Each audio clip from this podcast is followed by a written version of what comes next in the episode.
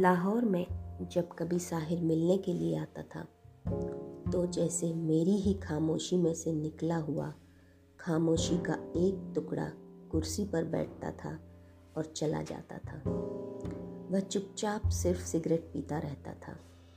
कोई आधी सिगरेट पीकर रातदानी में बुझा देता था। फिर नई सिगरेट सुलगा लेता था और उसके जाने के बाद केवल सिगरेटों के बड़े बड़े टुकड़े कमरे में रह जाते थे।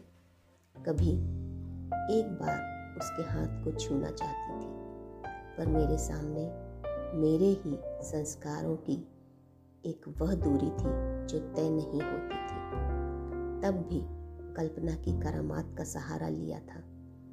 उसके जाने के बाद मैं उसके छोड़े हुए सिगरेटों के टुकड़ों को संभाल कर अलमारी में रख लेती थी। और फिर एक एक टुकड़े को अकेले बैठकर जलाती थी। और जब उंगलियों के बीच पकड़ती थी तो लगता था जैसे उसका हाथ छू रही हूँ।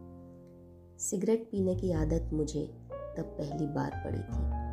हर सिगरेट को सुलगाते हुए लगता था, वो मेरे पास है।